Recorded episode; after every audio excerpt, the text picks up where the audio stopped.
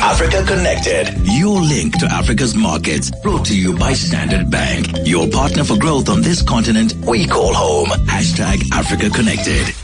Nikiwe Bikicha is in Kampala, Uganda, in the latest leg of Africa Connected with Standard Bank. This is Nikiwe's first day out. She's out and about in Kampala, and let's find out what her impressions of the place are. Nikiwe, good afternoon. Afternoon, Rudy. And how's Kampala this afternoon? Oh, Rudy, it's a wonderful city. It's a very lively and vibrant city. The vegetation itself is quite beautiful, quite picturesque. It's very tropical, lush and green, but in the midst of that, you have this very thriving capital that is Kampala, very, very busy. One of the most ubiquitous things about Kampala really must be the borders, those motorcycle taxis that you find across East Africa. But in Kampala, they are all over the place, quite crawling. It just tells you about the industriousness of this city. For me, it's an indicator of that.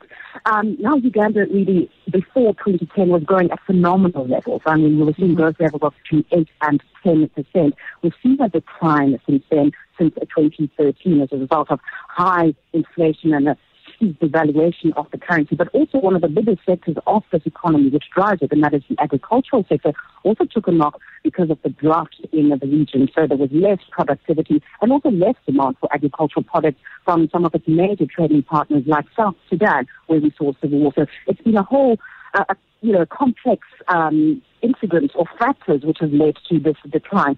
But on top of that, of course, the discovery of oil means if you're looking to invest in the long term in Uganda, those opportunities still remain. Okay, and a big push for transport and logistics. And also, Nikiwe, I'm very interested to find out all these opportunities that are there. You need money to bring opportunities to life. So can you tell us a bit more about that, the financing and credit that may or may not be available? Yeah, I mean, this is what I heard when I spoke to a woman who heads up a transport and logistics company called Mark Investment, a company. She started this firm in 2004, really. Now, obviously, transport and logistics are going to be very important in a country where the infrastructure has been underdeveloped. If you have an oil sector that's going to grow, goods need to be transported from one corner of the country to the other. There's lots of construction taking place. But Maria Namathab was telling me really that it's particularly expensive for them to operate in the space, even though they see great potential, because we have an interest rate level of about 30%. So for them to access finance and to access credit is quite prohibitive, whereas the competitors coming from abroad in countries like China or South Africa, where the cost for them is a lot lower. So they're facing those kinds of challenges. Okay. And I'm just interested, I mean, it's early days. I know you've just arrived, but I mean, the president of Uganda is a very interesting man, isn't he? I mean, he's had some successes with fighting HIV and AIDS. You've just spoken about the big push for transport and logistics, yet he has been in power for as long as he has, and there are some serious human rights concerns, especially the rights of LGBTI. And, I just wonder, when you move around, and I know you will get what I'm getting at. Do you get a sense of an open society, or there's that closed, archaic, traditional deference to authority? You know, let's not beat about the bush, really. President Yoweri Museveni is a very controversial leader. He has been in power, as I was saying to Thomas earlier, longer than I, have been in school.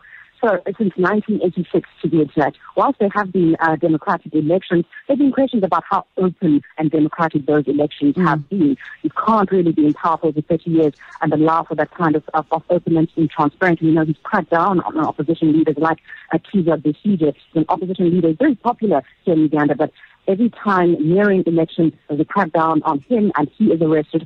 Most recently, we know of the arrest of the radical feminist academic Dr. Stella Nyandi, who had been quite outspoken on her Facebook page against President Yoweri Museveni and his wife Janet Zuma, and was arrested. So, and there's still things like insult laws in this country, really. So, on the face of it, yes, he did great for the economy. He liberalized it. He allowed for investors to come in, and we're seeing that kind of growth and development.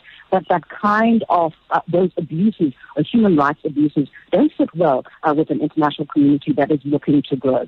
Well, take it all in, Nikiwe. We look forward to chatting to you tomorrow. surgery. Thank you. Bye. That's Nikiwe Bikicha in Kampala, Uganda. And of course, that academic, I think, had called the president and his wife bums. And yeah, that's why they were jailed. And you know what started all of that? If I'm not mistaken, there had been a drive that was announced by the First Lady. It was all around, I think, sanitary towels. And then later, that initiative didn't get off the ground because they said there was no money. So this feminist, this academic said, called them bums.